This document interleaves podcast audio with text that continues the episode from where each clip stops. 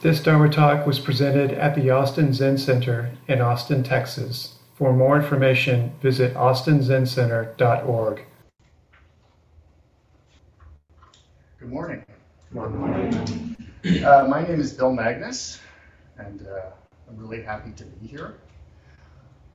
It's been a while since I spoke here, and when Choro asked me to speak, I knew it was this weekend after this terrific gathering of um, you know, the 20 sanghas and Suzuki Roshi's tradition that Austin Zen Center hosted, and I echo everybody's thanks for everyone who did everything to make that happen. It's terrific uh, able to do that. But I, I figured when Choro asked me to speak this weekend, it was because all the regular teachers and speakers and leadership would be hungover because I, I hear 20 sanghas who haven't seen each other in a while. I hear Rager. so I figured they needed some amateur, you know, to step in uh, to help them out. So here I am.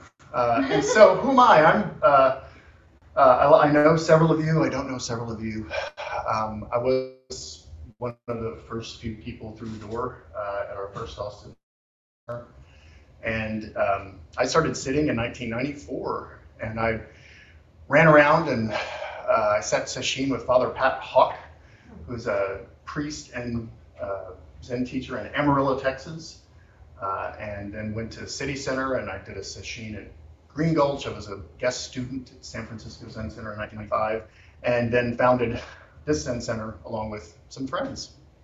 And that mainly meant a lot of kind of startup activity, you know, like finding space. Uh, I'm a lawyer, so I did the lawyer parts. You know, I wrote the bylaws and I wrote the 501c3 application which I found recently uh, in my house. And it's, it's kind of cute. And then snagging austinzencenter.org. It's a big uh, who knew how to list uh, for example, uh, Dinsmore, not John Dinsmore anymore, but and Greg uh, knew how to use the web. People found the Zen and just become a tremendous gift. Uh, like this building, um, days, and it's something that I love and enjoy. Uh, it's something there. I, the practice changed me. I think that when we talk, you put your shoulders down and your head up. It's like from the crown of your head, it's like there's a fishing line right? And when I hear that, I still kind of sit up a little straighter, right? Because it just, oh, that makes sense. it's like coming up. And there's some fishing line from my heart that just showed up at some point. Um, and it wasn't arduous practice or not arduous practice or whatever. It just showed up and has just stayed in place. And I think sort of led me along. Um, and I came in depressed uh, I, have often said I don't think you show up, at least in my time, you didn't show up at a Zen center in Texas unless you had a problem. How you grew up, you know, so you had a problem, and I had a problem, and, and I sought relief, and I found a lot. Um, and I came in very ambitious, and I probably still am, but learned a lot about outcomes, you know, and what mattered to me and what didn't. And I find that everybody I know who embraces our practice, there's something in that gentle little hook in your heart that attaches, and it attaches for different people for different reasons. For some, sitting is central, and that's where we feel that attachment. You know, for others, it's our ceremonies or our working together, or you know, just the, the community aspect of, of our practice and our centers. Studying the philosophy and the psychology, you know, that are passed down by our ancestors um, for some people, it's expressed together, or some people alone. Uh, some people here, some people outside of here. It's all different for everybody. For me, it was it was receiving the precepts, and it was really taking the bodhisattva vows that uh, drove it for me. That's what got me my, my first one of these that I sewed very poorly. My first rakusu, there's a little stitching right around in here, uh, in the middle of the rakusu that's very out of order. And I know it was because I was watching the Indiana Pacers in a playoff game. I remember Reggie Miller was shooting it's pathetic, you know, but I, I'm just like, there it is, that's me, right? That's what I was doing that day. I can't think that's part of the point. But the Bodhisattva vows, I'll repeat them for you if you uh, uh, don't know them or remember them. Beings powerless, vow to save them. Illusions to end them. Dharma gates are boundless. Passable. There was a lot of comfort in making. Um, early in my practice, I did a lot of shopping around. I was an American consumer, right? It was like, do I like Thich Nhat Hanh more? uh, he really admired Blanche, who became, you know, was ultimately our founder of our temple and uh, was attracted to San Francisco Zen Center and the Soto tradition. I was kind of like, okay, that sounds fine. And actually, I think that was a good thing. That was letting go. Um, I went with that, you know.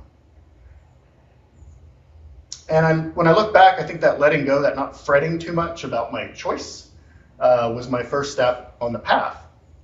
Um, I convinced myself, at, at least at that point and on that topic, to get over myself. And I understood that in the tradition, the choice was different. You know, the making the choice was different. I grew up Catholic, and I grew up accustomed to the culture of the Roman Catholic Church, and that's where all my personal angels and archetypes and ghosts, both holy and not, uh, come from, uh, and still live somewhere in my uh, mind. And there you, you make a definitive choice, and the consequences of choosing poorly can be eternal and really, really big. Um, if you don't choose right, you might just have to have lunch by yourself.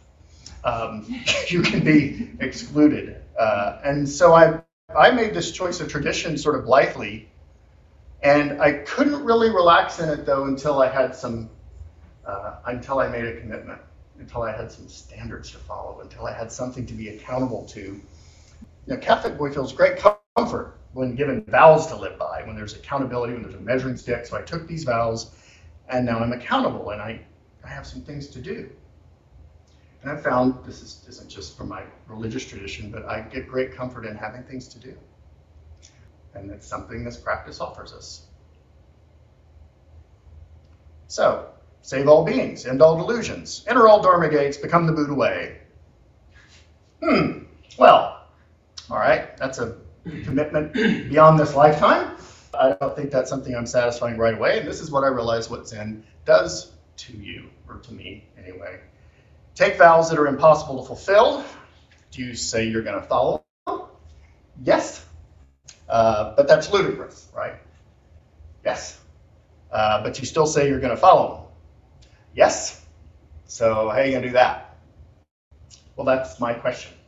Uh, and that's kind of what I come here today with. And I'll spend the rest of my time giving you a little sampler for how I address that question. So this talk that I'm doing right now is a good place to start on that little inquiry. So Choro asked me to give a talk, and I thought, well, you know, one of the last times I gave a talk here, I think I was it was my last talk as head student, just ages ago. It's like 2004. And during that practice period, I worked on a koan from the Book of Serenity. Here, see, Book of Serenity. It's a koan called um, Case Number 42, Nanyang's Water Pitcher, right? And I worked it over during the whole practice period. Gave talks about it, practiced a lot with it. And one day during Rohatsu Sesshin, which is the which is the end of my particular time as head student, I was going to give a talk about my koan again, and I was inspired to research some different source material. It's like during sesshin when it's you know we're the silent part of sesshin, you know. I just but I was just very inspired to go to the library, you know, our library upstairs and and find something. And so I picked up this book in the library, just for, for no particularly good reasons. Dogen's Extensive Record, right? This is a very large book. If you're listening later, what is it? It's there's it's a very beautiful book. There's got to be a thousand pages in here. Very big book, don't you think? Yeah. So I, so I just picked the book up, and my memory is I turned to a page, and I found what I needed, right? So back up a little bit. So who's you know who's Dogen? Dogen lived from 1200 to 1253. It's a long time ago, right?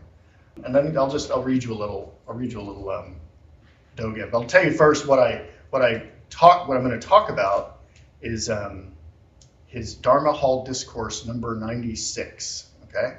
Now, so when we talk about Dogen first, let's, let me just give you a little intro, and most of you know this, but let me tell you a little bit about him.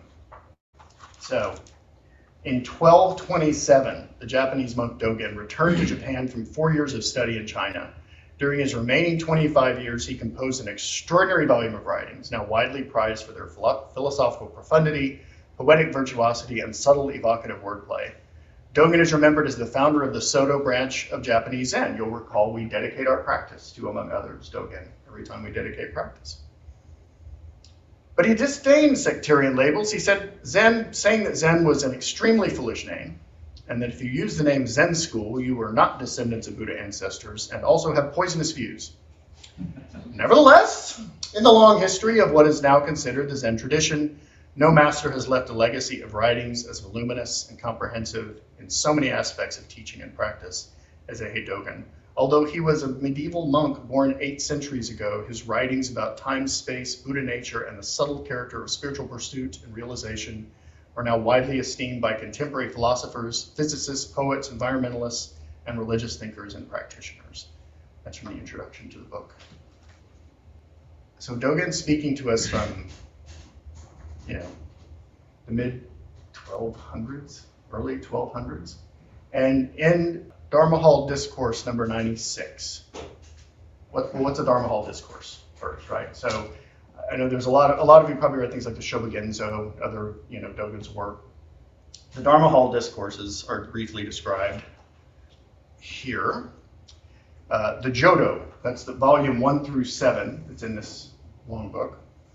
The recorded Dharma Hall discourses, Dogen's formal talks to his assembly, are called Jodo in Japanese, literally ascending in the hall blah, blah, blah, as mentioned above, which I'm not going to read you. The Jodo is the form often used by Chan teachers in China in the traditional recorded sayings. The Dharma Hall discourses are often very brief. After leaving the monks' hall, where they meditated, took meals and formal ceremony, and slept, each in his assigned place, the monks would come to the Dharma Hall. After entering, they stood in lines and listened to the teacher, who was seated high on the altar. Disciples were not seated, as in our modern custom of Dharma talks. And I started to think, we're doing the same thing. I'm on a high pedestal. Um, but we're doing the same thing as Dogen way back in those times, uh, talking, listening about the Dharma. So in Dharma Hall Discourse 96, it begins this way. Dharma Hall Discourse 96 is entitled The Unmastered Sounds and Colors of the Careful Heart. Study and practice of the Buddha Dharma is not achieved easily. Fair enough. In the Eihei era and in the later Han Dynasty, the name and form of the teachings were heard a little bit. In the Putong era, in the Liang Dynasty, the ancestral teacher Bodhidharma came from the West. If the ancestral teacher had not come from the West, nobody else would know where to find the genuine Dharma. How could they know about going beyond Buddha?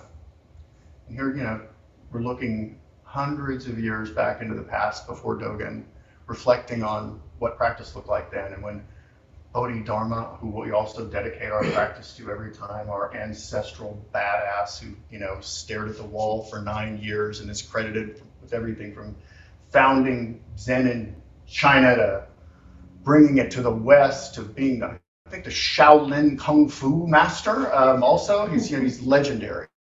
Uh, and as the footnote, our, our friend of friend of this Zen Center, Taigen Dan Leighton and Shohaku Okumura were the translators of this book.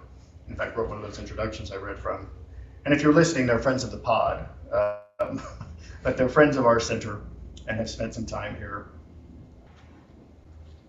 they note in, on footnoting here the Eihei era in the later Han Dynasty lasted from 58 to 76 AD CE. It is said that in the 10th year of this era, the first Buddhist sutras were introduced in China. The Putong era lasted from 520 to 527, the period when it was supposed in Dogen's time that the Chan founder Bodhidharma arrived in China from India. Modern scholars are still disputing many aspects of the historicity of Bodhidharma's life which I like. But he's our ancestor, and so you have Dogen here, like considering all that's gone on. And if we hadn't had these ancestors come, how could they know about going beyond Buddha? Well, what's going, what's that? Going beyond Buddha. Reb Anderson wrote the introduction to this book, and I'll give you a little bit of his take on that. There's a principle in Zen Buddhism that for our practices to be alive and relevant to the actual problems of our current suffering as sentient beings, we must go beyond the previous ways the tradition has gone beyond itself. Here in this wonderful translation of the extensive record, we have a separate transmission that goes beyond the Zen tradition of separate transmissions beyond the Buddhist scriptures. Now, thanks to the great and loving efforts of our two devoted students of Dogen, we're challenged by this vast pile of previous records from our brilliant ancestor. These are records of his repeated attempts to free his self expression from the Chinese Zen tradition, of trying to leap free from the Buddhist tradition. From the beginning, it was about respecting a tradition and leaping beyond a tradition. And one more part from Reb if we just sit and watch while not participating in the dynamic way that Dogen leaves the tradition behind in the dust, the dust will engulf our present generation.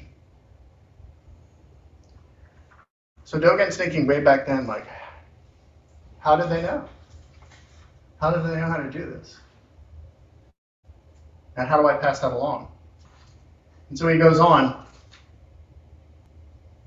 discussing the profound and expounding the mystery are not right. Expounding mind and nature are not right. Now, when I first approached Zen, I originally found it in books. Often, you know, big books like these, right? This is how I would understand it. This is how I would take it into my mind and see if this was for me or not. You know, how else would you understand it? And then I'd start reading the books. And the books, had the first chapter, most of the books would be like, Here's where you put your leg so they don't fall asleep when you're doing zazen. Here's how you hold your head when you're doing zazen. Like, this is like a yoga book. You know, this is boring. I don't want to read about this. Where's the where's the you know mystery and where's the profound part, right? And it all started with sitting zazen. So I quit reading the books. You know, for for a while I realized that once I really did start to, to sit and see it, if I didn't quit reading the books, that part of me that just wanted the books would take over. And so for a long time, really didn't. I mean, just kept, you know, sitting and showing up and coming and didn't investigate this rich treasury of you know, dusty records.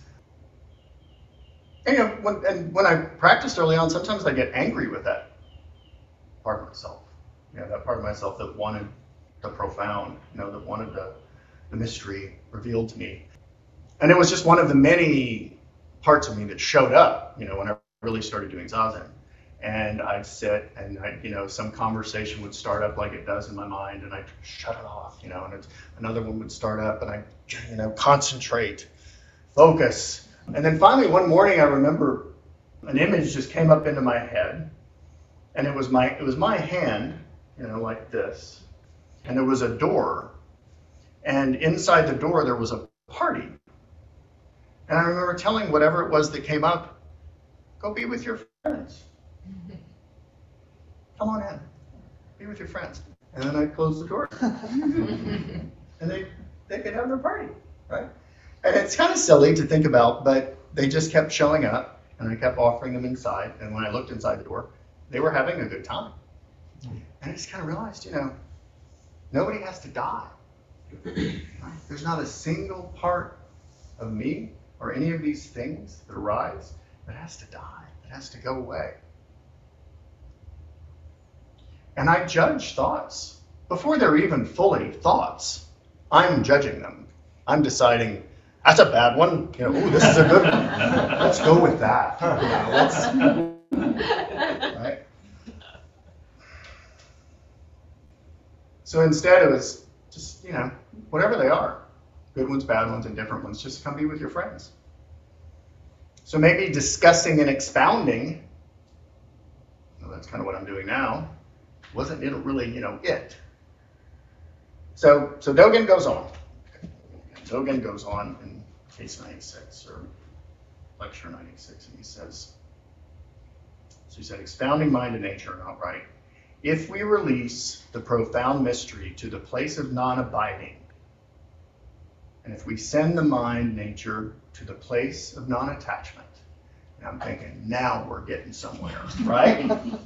I mean, the place of non abiding, non attachment, these are concepts that as I, you know, developed in my practice were like, yeah, this is this is the good stuff, right? This is letting go. It's a lot of what it's all about.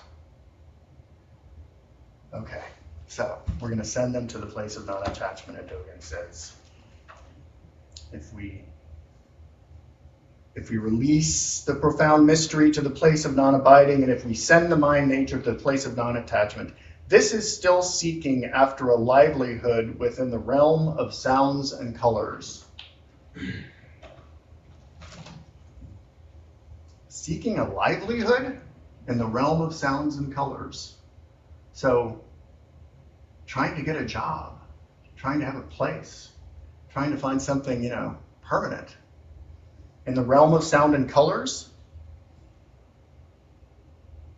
Also, I notice he says, you know, sending the mind, sending the mind nature to the place of non attachment. It's probably sending the mind anywhere, is probably not going to be it, right?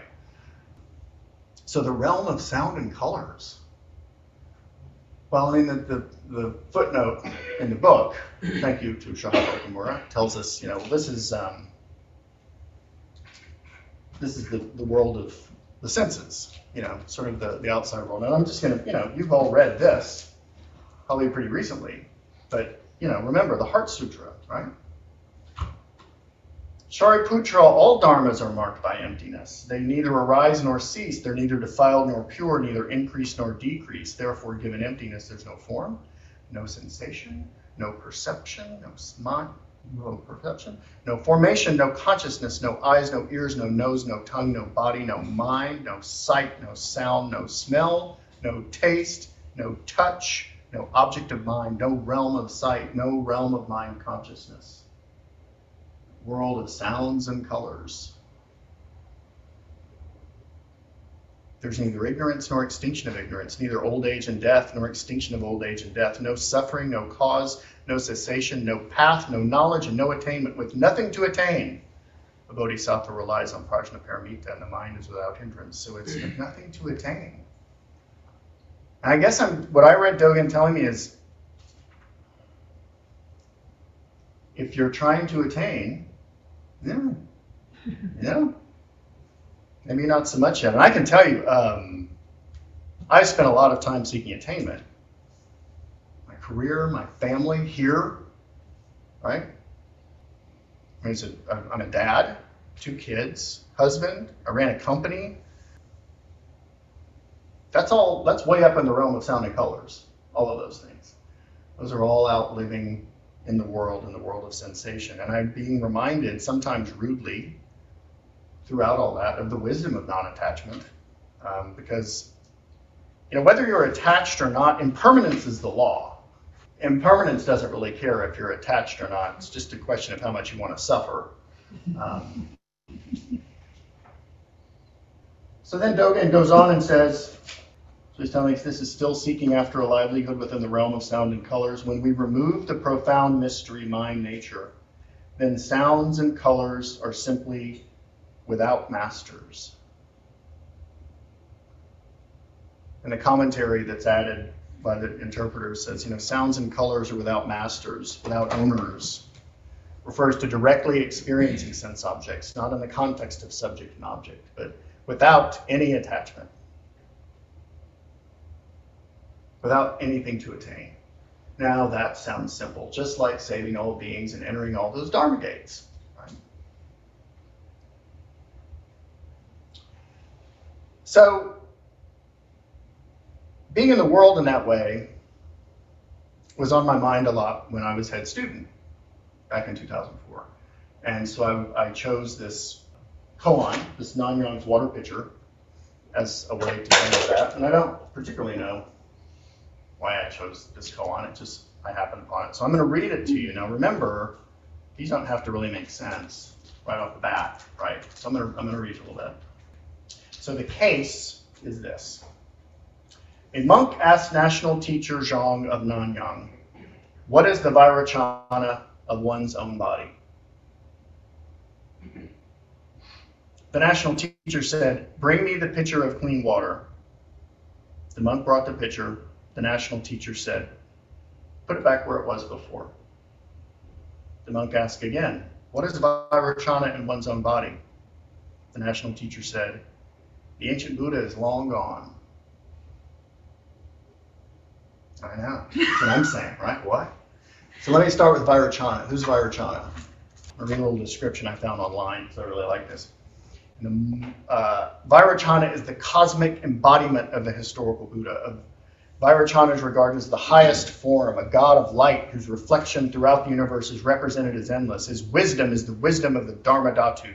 The Dharmadhatu is the realm of truth in which all things exist as they really are. Vairocana's wisdom is also referred to as the all pervading wisdom of the Dharmadhatu, the absolute Buddha nature. I imagine Vairocana, Vairocana, I'm saying right, as a like a Marvel hero. Right? He's got like laser eyes, you know. I, I see him like landing one of those three point stances, you know, and just the earth ripples, you know, with some sort of CGI, you know, or it's like if that doesn't resonate, he's Mewtwo in the Pokemon universe. It's the strongest, the hardest to catch, you know. So this guy's saying to the teacher, like, you know, what's the vibe? If there was Vairocana, there's this ultimate cosmic Buddha. Where is it in my own body? And what does he tell him to do? He says, go get the water pitcher. And I've embodied this. I've acted this out when I was head student. It was like my teacher said, act it out. I was like, okay, I got a water pitcher. I walked over, I got it, I put it over, I put it back. Plainest thing you could possibly do. And then after he brings the water pitcher back, he's again like, okay, I did the thing, right? I did the teacher thing. I brought the water pitcher back and forth. Now, the old Buddha's long gone. It's pretty disappointing, right? So you explore this a little bit more, and you know, in these koans you have the case, and then you have these commentaries, and people have written little verses and poems, and it kind of goes on. So, so the, the commentary after this one, instead of explaining it, it just tells you a different story. Thank you. Um, so the commentary is, uh, asked Dao Wu, what is enlightenment that meets the eye? Dao Wu called to a novice who responded. Dao Wu said, add some water to the wash basin. After a while, he asked Xishuang, what did you just ask? As Xishuang was about to repeat it, Daowu went back to his room. Xishuang thereupon had an insight. Still? No? Okay. the national teacher, and from our story, right, he said, go move the water pitcher, bring it back. The national teacher, because of his kindness and compassion, had a conversation that went down into the weeds but those who appreciate his benevolence are few. Tian Tong therefore gathers flowers and scoops water. His verse says, this is the verse that follows Birds coursing in the sky, fishes being in the water, in rivers and lakes forgetting, in clouds and sky they get their will. The doubting mind, a single thread, before the face, a thousand miles. Knowing benevolence, requiting benevolence. How many people do? And the commentary that follows says the birds of the sky, the flight of birds in the sky, the fish in the water, their roosts are ever more peaceful, their life is ever more harmonious. Zhang Shui said, When the spring is dry, the fish together on the land puff at each other to moisten each other with wetness from their mouths. This does not compare to forgetting each other in rivers and lakes. Chan Master Tong Hui from Bai Chao says, it's like flying birds in the sky. They don't know the sky is their home. The fish swimming in the water forget the water is their life. Hui Feng said, The fish are not conscious of the water. People are not conscious of air. Illusion is not conscious of reality.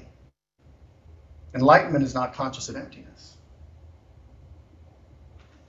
And it was this part about the fish uh, that's what I found when I was looking before my last talk. And there's something to me that's so touching.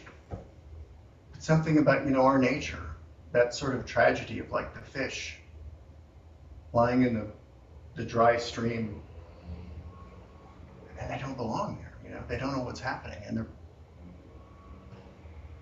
they're like puffing the little bit of water they have left to like to the one next to them. I mean, what, you know, this is love. This is the love we send to each other when we're at our best, right? Um,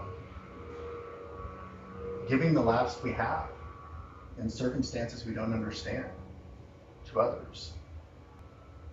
It felt like a very high calling. And then, you know, then you stop and you're like, okay, that's loving each other, but there's other ways. There's, we don't know we're in the water all the time. You know, like sometimes when we're puffing at each other, we don't need to. There's so much more available. We don't feel the air around us. I know, I ride a bike, I don't feel the tailwind. The headwind. We don't, but it's there all the time, right? It's benevolence. You know, the benevolence that we, that is seldom given.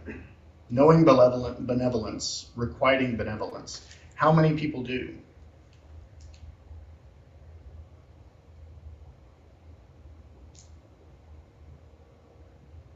And seeing something in the not attaching to whatever it is, to all my friends in the party, and realizing there might be an opportunity to be in the air and realize the air's there and supporting me all the time, to swim in the water as I like, but understand the water is supporting me and everything else around me. Uh, that's even more love than lying in the dry stream. It's richer, there's more to it, and it's always there. And it's extraordinary to think how hard it is to, to remember that. So for Dogen, the end of this case, or in this lecture, he says, when we remove the profound mystery, mind, nature, then sounds and colors are simply without masters. Why is it like this? And then in, in the, it says he paused. Right? And again, I'm like thinking like this is in 1230, and they're like, he paused. they remembered. He stopped for a second. And he said, Coarse, grasping mind loses it. Determined, careful heart attains it. Beyond our minds, into our bodies, which I think we often think of when what's our heart versus our mind, into our bodies, and then beyond our bodies you know, and out with others, out with other minds, and out with other bodies, out into the water, up into the air. And you remember Dogen also taught us, probably, you know, more famously, to study the Buddha way is to study the self. To study the self is to forget the self, and to forget the self is to be enlightened by the 10,000 things. So, what 10,000 things? It's everything, right? It's a way of saying everything. And when you notice, when you're paying attention, you see more and more of them. Uh, when you're, you know, able to maybe judge the thought a little less and experience the thought a little more, a little more curious about what it is instead of deciding what it is. Come in, friends. All the 10,000 things are there. And so, you know, when we notice serendipity, when we notice something, it's like, oh, that's really cool. That's always happening.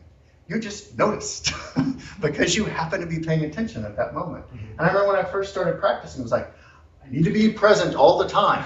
That's the teaching. Oh, not present. Oh, not present. Not present. You know. not like we have to live that way, but you know, you know, it's like there's not serendipity. It's not lucky. It's it's always there. It's just you know, we find ourselves given the opportunity to do things, to have activities, to take vows that encourage us to be there for it. So, my example of 10,000 things back to the beginning. I know I don't have that much time. Back to the beginning. How did I prepare this talk? So Shoro asked me to give a talk, like I said at the top, right? So I went to the extensive record because I thought that's where the fish story was. That touched me so much. The fish story was in here. I, it was in the wrong book. So I go to the library upstairs. I'm like, I'm gonna find that fish story from back when, you know. And I open this book, this huge book, which I haven't, which I haven't opened in 15 years, 18 years, however long. And I open it, and there's a bookmark in it, right? It's got a little inso on it. It's cute. You, somebody in here may have written what's on this bookmark. The bookmark says, "Thanks for being friendly to me."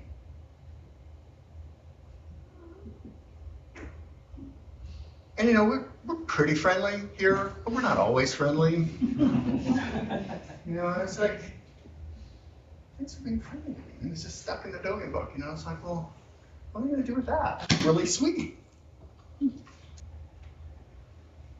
So I started looking at the pages around where the bookmark was. right? And it just really struck me, you know, this deep history that's passed to us from Dogen, that, you know, the Dharma talks over hundreds of years. I'm saying at the very outset of what I've talked to you about today, study and practice of the Buddha Dharma is not achieved easily. And I just looked at the pages where the bookmark was. And that's where, you know, number 96, the unmastered, whatever it is, yeah, that, that's where it was. I found it. And, um,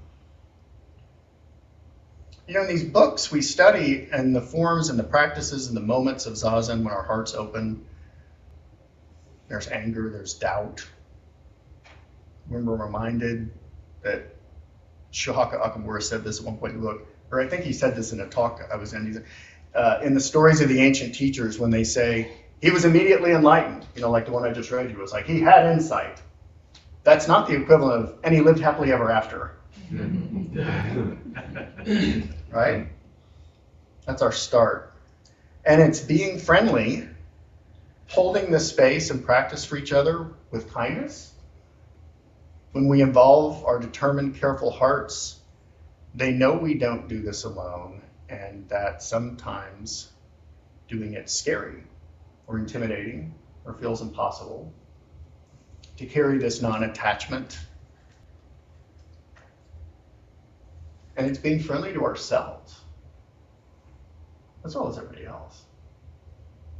And when you're facing the wall and not harshing out everything that comes into your head, you know, let them come to the party. So I read the pages where the bookmark was, and I found the unmastered sounds of colors and colors of the careful heart. And in my experience, being guided by your heart's different from being guided by your mind using only your mind doesn't grasp the Dharma. It's not your mind's fault. Dogen tells us that's the nature of the thing. We just need to bring more to it than that. And practice this by opening up to everything, acknowledging the air and the water and the colors and the sounds and smells and tastes, and all the time not forgetting that there's still emptiness. After I spent time as head student, I got a new rakusu.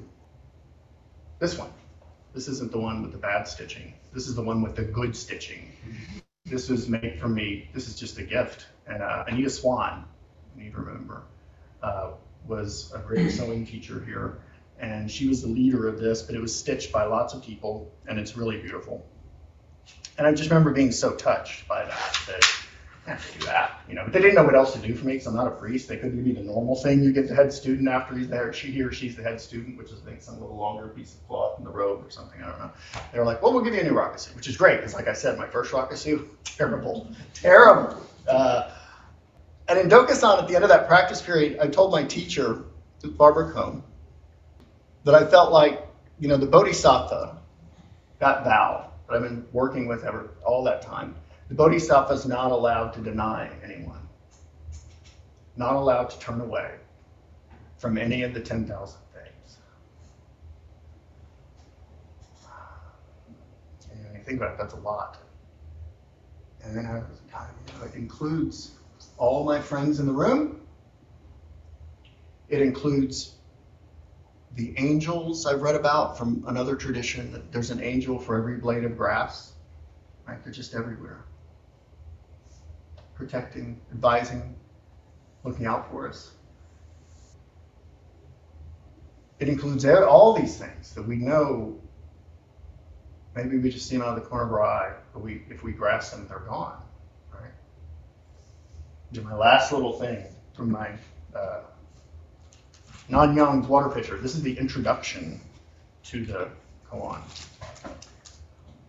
Washing the bowl, adding water to the pitcher are all aspects of the teaching. Buddha work, hauling firewood and carrying water are all miraculous powers of sublime functions. Why can't you emanate light and make the earth move? Maybe you can the work we do is in carrying the waters and moving the water pitchers, but uh, you know maybe you can become Buddha's way. Go through all those gates, save all those beings. Um, there's just so so much out there, so much air to fly through, so much water to swim through.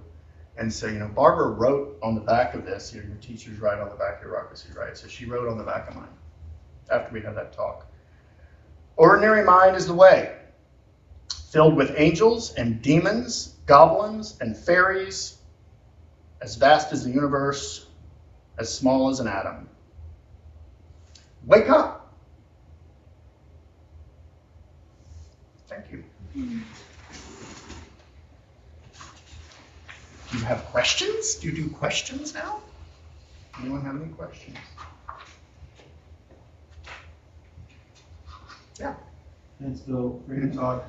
Um, I've been coming here for a couple of years. I hear your name all the time, and uh, I've been sitting with you more recently, so it's great to hear you. I'm infamous, infamous in several. Yes, well, several realms. Yeah. you are you are a huge part of, of, of what's happening here. I, have inherited much of your. Uh, I've benefited from from what you brought here, so thank you. Well, sweet of you to say.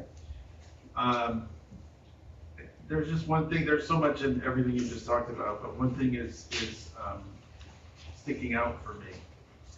And it's a minor thing in light of everything that you just said.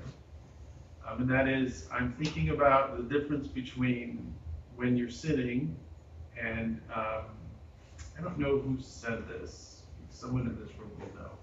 But the idea that um, you uh, let your thoughts go through, but you don't invite them for in to sit for tea or something. right. Yeah. You know, you know this. Yeah. Versus your analogy, which is you're literally inviting them into the party. You're letting them into the door, and they're staying in the party. And it just, out of everything you just said, I'm thinking about this kind of dichotomy between those two uh, metaphors mm-hmm. for for how we are working or not working when we're sitting. Well, I think that, and it was Suzuki Roshi, right? That I agree. Yeah, that said, don't invite him in for tea. And I think that, uh, I guess the way I think about this is um, that when I invite them into the party, I close the door. I'm not in the party. I'm hosting the party. Huh. But I don't go in because I that's not what I'm doing right now. You know, it's like I love you. I'm glad you came. Uh, have a good time with all your friends. Um, but that's not what I'm doing right now. I'll come back. So I, I think that's it. I think it's they're really kind of similar. It's like just don't don't get too engaged. But I, and I think I think my problem was when I heard that you know don't get engaged with them. I was kind of like ah block them off. You know like stop thinking that. You know that's bad thinking. Uh, or or or I, I was counting to, to ten. I got to six, and now I'm thinking about you know, the blinds, uh, the leaf blower. you know, and so that for me, that for me, that was just, had there had to be some way of saying like, I, I'm not going to kill you. Reminds me of something that our friend Rich Graff here said in a meeting once. Um, you have to meet, greet, and meet and greet your thoughts with compassion when they come up. Yeah. Connects with, to me, that connects with what you're saying. Yeah, it's, I think it's the same, the same thing. Thank you. And some of them are, don't seem worthy of compassion. That, and that's always the challenge, right? Some of them you don't want to invite in, or you want, you really do want to ward off. And you, and if you can let them into, you're doing something, you know. Thank you.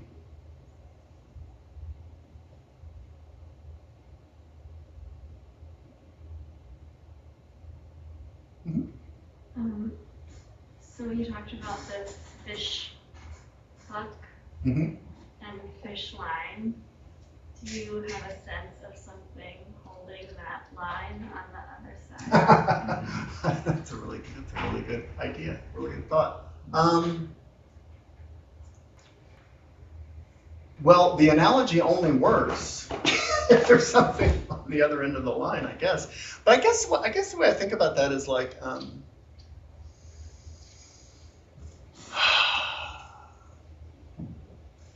it's kind of none of my business.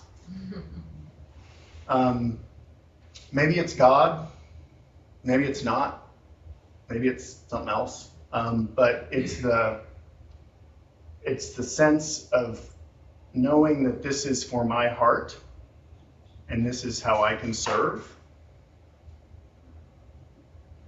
You know, that keeps me from pulling back the other way and let it, and letting it move me. So it there's something else. There's something sort of like and I think about the, you know, the, the saving all beings part of the Bodhisattva vow too. It's like, I'm going to stay until everybody else is taken care of. That's what I'm saying, right? I'm going to die. I'm going to be reborn. Maybe it's going to suck. Maybe it's not. I felt like most of this life has been a vacation for good service in the past, you know. And you just keep showing up, you know. Um, so I don't know the answer, but it's a really good question to think about. I like that question a lot. I keep thinking about, and I think I mentioned this to Jessica this morning about our kid actually. Uh, I think a lot about the Catcher in the Rye and the Bodhisattva, you know, in the book, The Catcher in the Rye, right, we're familiar with. We know the Catcher in the Rye, what he was talking about, Holden Caulfield, was he said he wanted to be the Catcher in the Rye. And what that was was somebody who stood in the ryegrass kind of on a cliff, and the kids would be running around, and they'd look like they're about to run off the cliff, and he'd just catch them and send them back. And that's all he wanted to be. And I kind of think of that Bodhisattva vow like that too. That's just like, they keep coming. And maybe I can just, you know, keep a few of them from going off the cliff. That's enough, you know.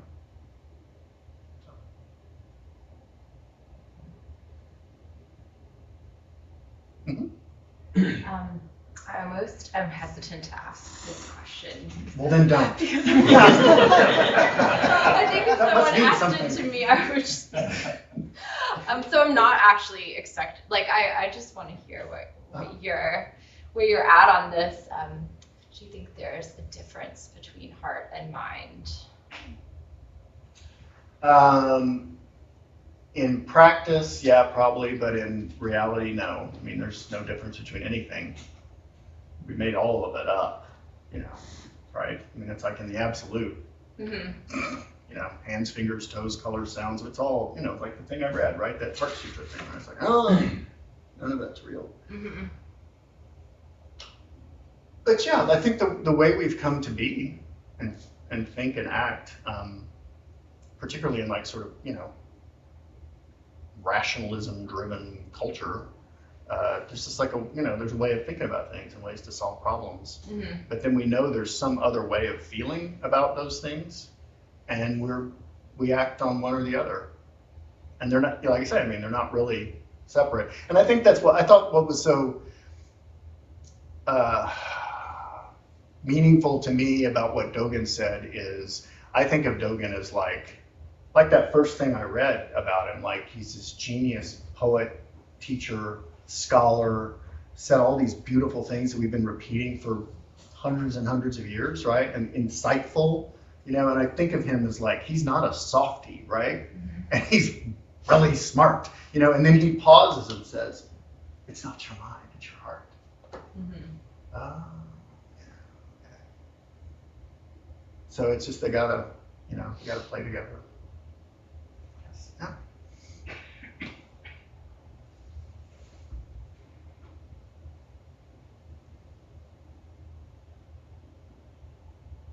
Okay.